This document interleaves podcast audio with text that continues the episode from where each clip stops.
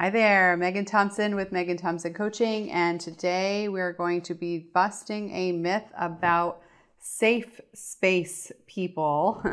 if you think that your child is melting down with you and that means that you are her safe person, make sure that you take a listen to today's show. Hello, and welcome to How to Parent Your Highly Sensitive Child Like a Ninja. I'm your host, Megan Thompson, licensed clinical professional counselor and registered play therapist supervisor. We at MTC teach parents how to eliminate the daily meltdown and shutdown cycle for your sensitive children and teens. Highly sensitive children make up 15 to 20% of the population, according to research that has been gathered for over a century. And this podcast answers one question How can you raise emotionally intelligent children?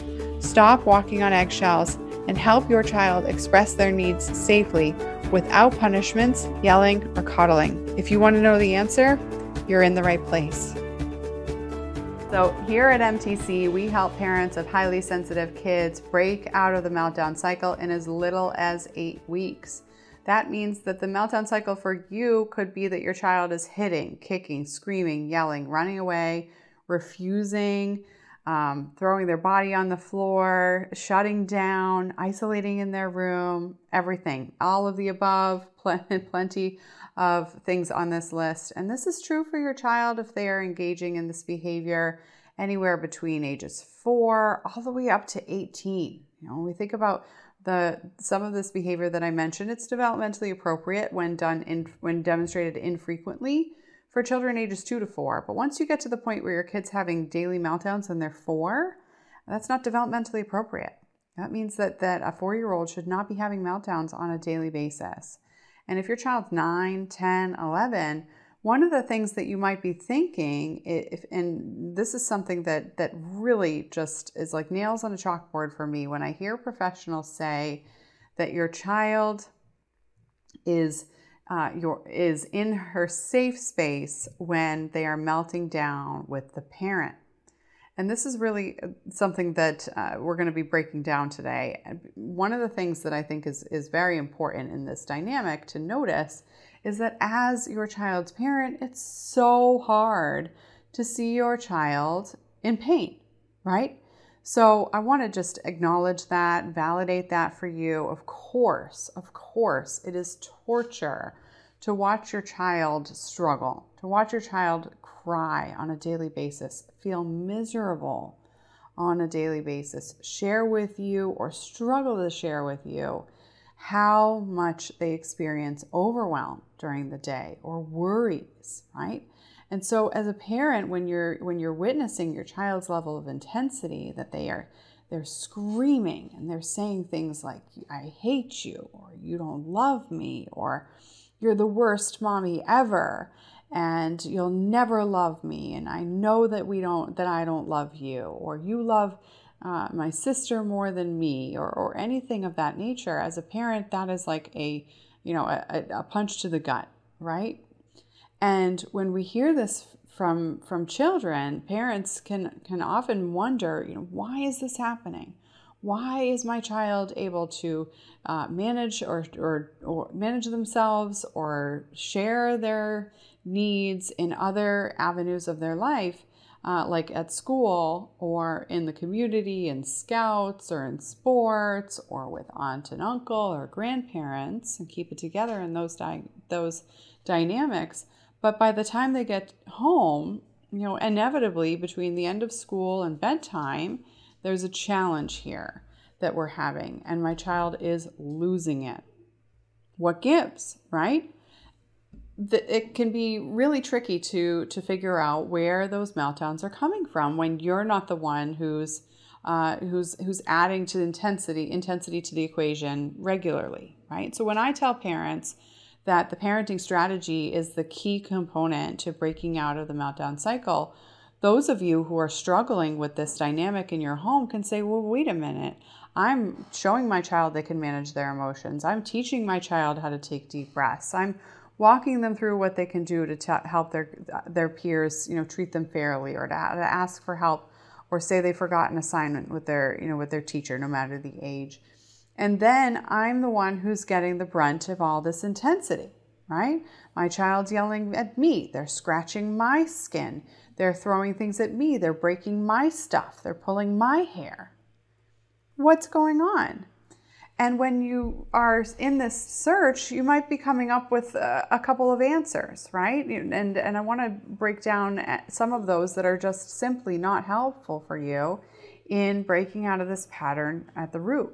Okay, and one of the things that we hear parents say over and over again, you could be searching for support from other um, parents, you could be searching for support from other professionals, um, you know, doctors, other therapists, uh, school counselors, uh, your mentors, grandparents, even you know other parents who are trying to uh, work their way through positive parenting with their own children, right? And so, one of the things that you might be hearing is that when your child is melting down with you, that means that you are their safe space. They are melting down with you because they feel safe around you to let it all out. And I have to put a, you know, you know, pump the brakes here on that statement. It is incredibly important for you to notice that that statement is more relevant for non highly sensitive children. If you're parenting a highly sensitive child and your child's meltdowns are much bigger than a non highly sensitive child's meltdowns are to begin with, then it's very important that you notice that your child does not feel safe in the meltdown cycle. And the meltdown cycle, in and of itself, is a signal that your child is feeling unsafe and in fear and in anxiety regularly throughout the entire day, even with you. So, where does this come from? Right? Where does this come from? What do you mean, Megan, even with me? Well, because it's very likely that your strategies at home are used more appropriately for non highly sensitive children including positive parenting strategies, because that's not the uh, most appropriate way to manage parenting a sensitive child. It's lacking significantly structure and follow through in teaching your child how to manage their big behavior urges and their big behavior impulsivities. So, when we think about gentle parenting, a couple of things that are useful is teaching your child to name their emotions, right? Teaching your child that their feelings are valid teaching your child that a lot of kids feel big feelings and that's okay, right? So, some of those tactics, it's not a strategy, tactics can be useful in helping your child feel like they're not alone, right? Or in, you know, it's important for everybody to notice when they feel angry or uh, be aware of the difference between sadness and and frustration and, and anger and, and worry and, and happiness and, and surprise, right? All of those emotions are important for every human being. And we know as parents who have been paying attention to how to raise children with, an, with emotional intelligence that children with high emotional intelligence fare better in their careers. They are more successful adults, both in their intimate relationships, their friendship relationships, and in their careers. Okay, and, and are often, you know, the difference between a leader and a follower in adult careers is the, you know one of the high key components in, in that in the difference is high emotional IQ or we, you know one might call it EQ emotional um, uh, emotional awareness right? Because you can't manage other people if you're frustrated with them all the time. You just won't deliver your instructions appropriately. You won't communicate your needs appropriately. People will stop following you because you're emotionally volatile, right? So being able to manage your emotions in, in the workplace is critical for uh, being being an effective leader where you don't have high turnover for your employees, right? I'm not saying that people who are emotionally volatile never get promoted because you know, we've all had bosses like that that are just not effective. But uh, people who are successful at having you know, loyal employees, um, you know, longevity in um, in their workforce, and then longevity in their own um, their own um, positions to include promote getting promoted and or maintaining and, and thriving in their business if they're the business owner they all are able to steady themselves in their emotional presentation manage their emotions and not lose it right so Why? Because it set it creates a sense of safety in the environment. People trust you more as a leader, and so they share with you the challenges that they're having in the workplace. And so and as a result, they come to you with creative problem solving because they believe that you're going to listen to them as a leader, right? So when we take that all that that awareness, the emotional intelligence makes great leaders what we know for sure is that lack of emotional intelligence creates lack of safety in the workplace. Same thing is going on for your child. When your child lacks emotional awareness and lacks emotional intelligence because of a gap, not because they're not capable, a gap in their skills, then inherently they feel less safe in their bodies, in their minds, and in their hearts. Because when you're stressed and overwhelmed, your body is doing something. Your heart is racing, your palms are sweaty, your mind is racing. And if you're not able to notice any of those things or, or uh, decrease any of those experiences, then your body will feel out of control. When you feel out of control, you feel less safe, right? You're following me? So, when your child has gotten to the point where their behavior is so out of control, it's in a meltdown, they're not paying attention to what, what the words that are coming out of their mouths. They're, the words that are coming out of their mouths you hear when you're paying attention to it, they don't make sense, right? They, they, you're not able to follow a clear track of, of um, you know, clever and uh, effective problem solving, okay? That in and of itself means that your child is not feeling safe. So the baloney advice that a professional or other parents will try to share with you or share with the internet uh, that when children lose their minds uh, around a parent, it means that that parent is, is someone that feels safe enough to lose their minds around. That in and of itself is a falsehood. Because by nature, when in a meltdown, a child feels unsafe. They are experiencing the world from their fear brain. Their fear brain is reacting in either fight, flight, freeze, or flop. And in those experiences, the child is not noticing who they feel safe around, not noticing how to act safely, not noticing what is safe for them to do or to receive or to ask for. And so, whether it's hap- the meltdowns are happening around you or in school or any other place, no one feels safe to the child in that experience because inherently they are flooded by fear. Okay? So, feeling safe and having a meltdown cannot be true at the same time. You know what's safe? Feeling vulnerable enough to share your emotions in a calm manner. You know what else is safe? Apologizing. Okay, children don't do that if they don't feel safe because those are vulnerable experiences. You don't let your guard down and tell somebody what's really going on in clear and coherent ways enough to ask for help if you don't feel safe.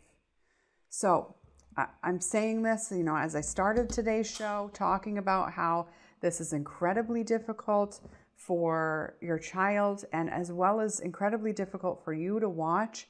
It's also very important that you not justify this behavior.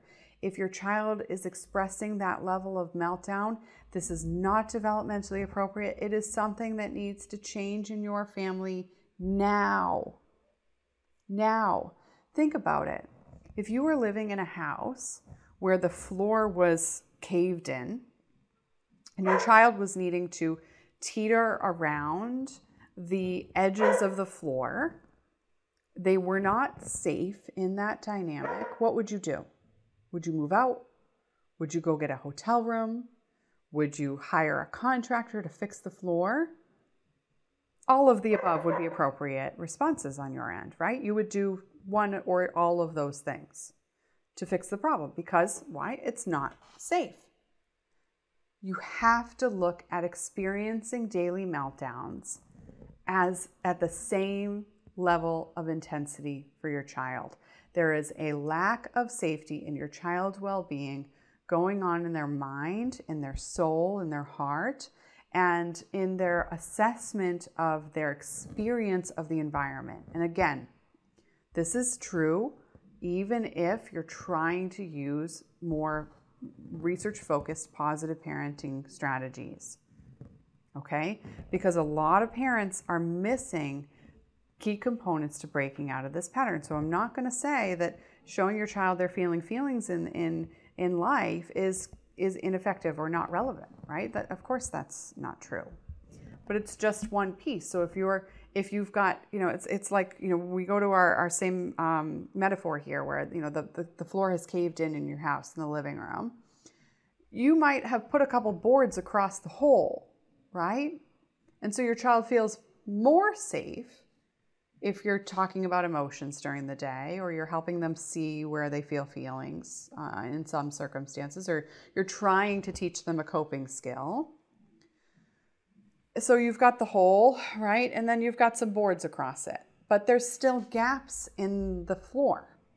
That's what i'm talking about. There's gaps in your strategy because what you're doing is you're using tactics okay? A, teaching a coping skill is a tactic. It's like having you know, if you think about having a toolbox that that literally solves the problem, you've got all the wood you need, you've got all the nails and screws you need, you've got the the um, drywall compound or, or whatever sort of flooring is necessary, concrete is necessary to put and rebar to put on the in, in the flooring in order to build um, the, the floor back up. I don't know, it depends on the structure of the, the building you're, you're, you're building here. I'm not a contractor, right? But all of those components are necessary in addition to your toolbox, which is hammers, nail, right? Hammers, screwdrivers, drills, right? Um, uh, grout, if you're putting tile down, the actual tile, all the materials, right? Or wood. Wood's done anyways, right? We've got the subfloor down there. And um, all of those materials, we would look at that those each of those components as tactics. Okay, I need to nail the the subfloor into the um, into the base of the floor. Okay, that's a tactic. That's one piece of the puzzle. I'm going to put a beam across the hole. That's one piece. That's a tactic. Just like teaching breathing is a tactic. A strategy is to get you from A to Z, all so that the whole hole is gone. All right? That's what we're talking about. This is what we teach our parents. And the, the strategies is consisting of four components. We talked about this before. I'll break that down again. But what's important is this key piece, right? Number myth number one that your child feels safe when they're losing their mind. When you lose your mind, do you feel calm, cool, collected. That's the concept of safety. No, it's the opposite of safety, right? You can't be calm, cool, collected and losing your mind at the same time. They're polar opposites. So it's very important that when we think about this, we look at the concept of, of, uh, of what we call in the, in the psychological world uh, concept of flooding. Okay, when your child is spewing out all their feelings and all their worries and everything that's on their mind, this might be happening for you as a parent, might be happening through your child talking at bedtime. We see this often uh, for highly sensitive kids that bedtime comes uh, the, the time where my child is able to share with me all of what's on their mind. But what happens in that dynamic? Bedtime is, is like an hour and a half, right? Two hours sometimes.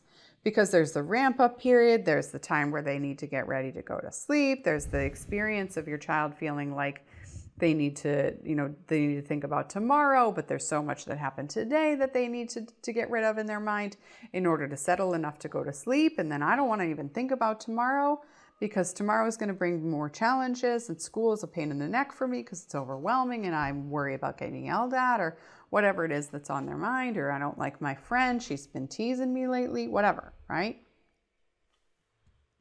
and so if your child is, you know, their mind is moving a mile a minute, their mouth is moving a mile a minute at bedtime, this might be another experience where you say, well, at least my child feels safe enough to share their feelings with me then.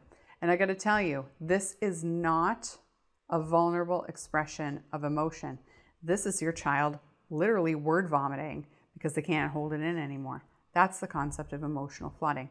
They feel flooded by their emotions all day long and they have to let it out at some point. But when you do that, what is that? That's venting. Venting is not effective at managing emotions. It is not an emotional management skill.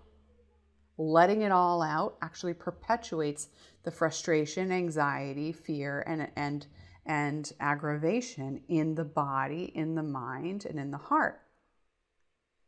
And so you have to make sure that you're not telling yourself that that's if that's happening in your home, same thing. If your child feels safe enough to tell you all what's on their mind before they go to bed so they can feel calm enough to sleep, it's not happening. They've got the floodgates, okay? Um, you know, the the dam is is is blocked, and then they realize they have to go to sleep. They can't go to sleep because all this stuff's on their mind, so they have to let loose on you to get rid of it, right? That's not a safe experience. Think about times when you vented. What happens when you vent? You get all worked up and you finally feel like, oh, I feel a little bit better because you let it, you know, sit in somebody else's lap as a problem, right? But in that experience, do you feel capable of managing your your your circumstances tomorrow? No. Why? Because you certainly didn't problem solve when you were venting if you were talking to somebody when you were venting and they tried to problem solve, ooh wee, what happens then? You feel invalidated, right? You, you're at the point where you're not capable of problem solving. You just want to let it all out. You want a listening ear. But that listening ear, whoever it is, is feeling frustrated because what it is venting is glorified complaining. I mean, it might not even be glory, glory, glorified, um, very, very pretty there right? So the person you're dumping it on feels overwhelmed, so overwhelmed enough they need to feel like they need to fix it, give you advice immediately to get you out of this intensity because they can't tolerate it, right? And then you feel like venting isn't useful, okay? But it needed to happen because you had to let the steam out, let the water flow in the, in the flooding experience it does not stop the process of and, and the experience of, of creating the dam of emotional intensity in the first place. You're going to be right back where you started the next day. In that experience, same things happening at night with your kids. They might be six, they might be nine, they might be 15 that same level of, of intensity. And it doesn't have to happen at bedtime. This might be happening right after school or when it's time to settle down to do the homework and they can't concentrate. Whatever. It doesn't matter, guys. We're not talking, the, the timing of this behavior is not what makes or breaks the behavior. The actual experience of having to, to share this, this behavior is the key symptom of the meltdown cycle that you need to back up and, and shift from the beginning. All right, so it starts with you and how you perceive the problem. Because if you see this as a strength, well, at least my kid's telling me, it might be better than them not telling you. It might not. Because some children who are not telling their parents that, that there are problems at school, they're doing that because they feel emotionally capable. You got to gauge that based on the rest of the behavior in the household. If your child is shutting down or refusing or melting down in daily in a daily basis, then yes, um, they're holding things in until they until they explode. So they need to share it with you, but you can't wait for them to share it with you till you know when they're ready to burst. That's just not effective. It's not a skill. They are not using a skill there. They're exploding. It just doesn't look like there are other explosions, right? But it's just a simp- another symptom of the meltdown cycle, just like the meltdown is. The meltdown is not uh, the behavior that you need to head off at the pass. The lack of emotional capacity to dissipate emotions all day long is what you need to be focusing on with your child. All right. So when we think about this um, from from the bigger bigger end of, of of this intensity, when you're if you're, all you're doing is trying to teach your child to shift their behavior when they're they're out of their mind, you will feel stuck. You will need to justify your experiences. You will look for people who tell you you're doing a good job, mama. You're doing a good job, dad. At least your kid tells you something.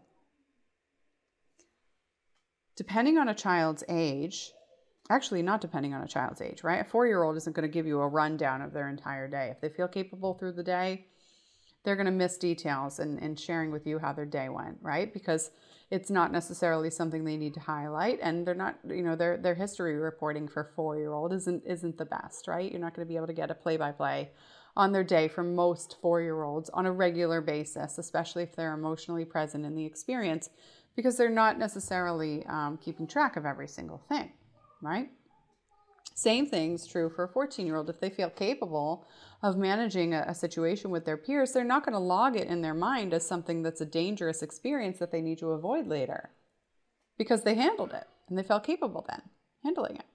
Okay? So this is really important to pay attention to when we're, when we're noticing this dynamic and we're, we're um, experiencing the intensity. If your child feels capable of managing themselves, on a day to day basis, given challenges, regular, everyday challenges, right? I'm not talking about if your child's being bullied regularly, um, if your child's being mistreated in some other way. Obviously, that would be, you know, seriously concerning if they felt capable of handling that on their own. They need help to manage that. What I'm talking about is if your child can navigate regular, everyday experiences without losing their mind on a daily basis, multiple times a day basis, or multiple times a week basis, then you have an emotionally regulated child and they are um, capably ap- asking for support regularly and implementing the support that you share with them. Then, if you're parenting a highly sensitive child and that's the dynamic you see in your home, great. You're not stuck in the meltdown cycle. You don't, this video, you know, this show should be validating for you that you're on the right track, you're doing something right, something's working, right? Guess what I said? Didn't say here. I didn't say that means you're an awesome parent. Because everybody here listening to this show is an awesome parent. What we're talking about here isn't whether or not you're awesome, right? We're talking about here is whether or not your strategy is working and is effective. And if your skills are effective. That's what's lacking here. Now, if you're stuck in the meltdown cycle, you can automatically go as a parent to, oh, suck at this. This is the worst. Okay? And that might make you feel like an awful parent. So when I tell you your strategy's not working, you hear, you're a bad mom. That's not what I said. Okay? But what you'll be looking for is advice from people who tell you that you're a good parent. This is why it feels relieving to you when you get advice like, you know what, your kid is losing their mind and that's, you know, it's with you. That's because they feel safe.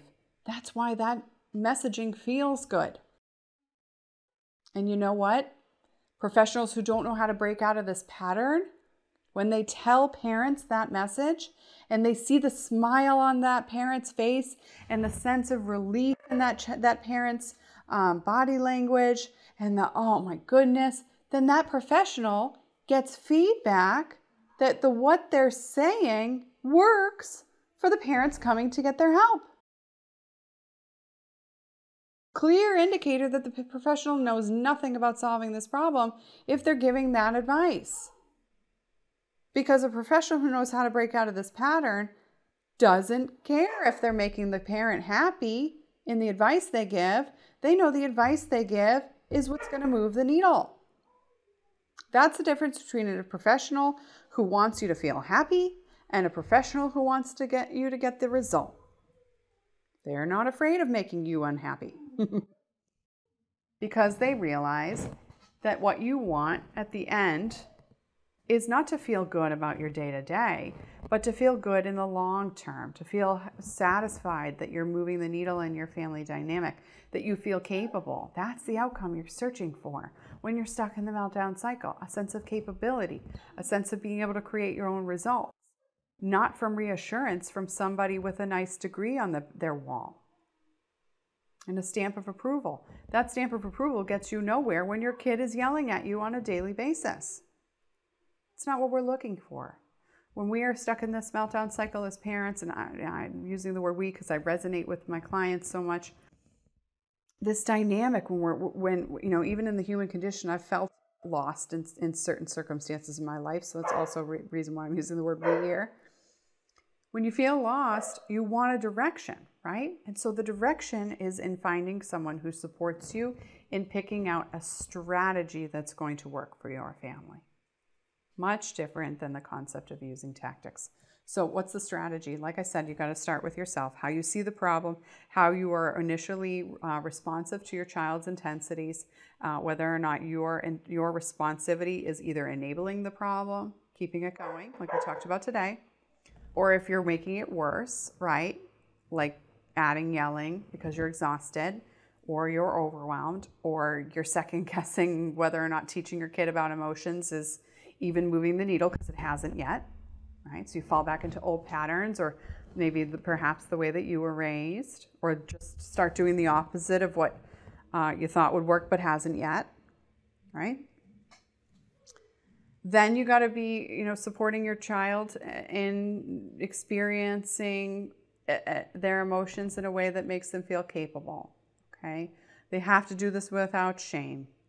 You can't be telling your child that that other kids know how to do this, why aren't they?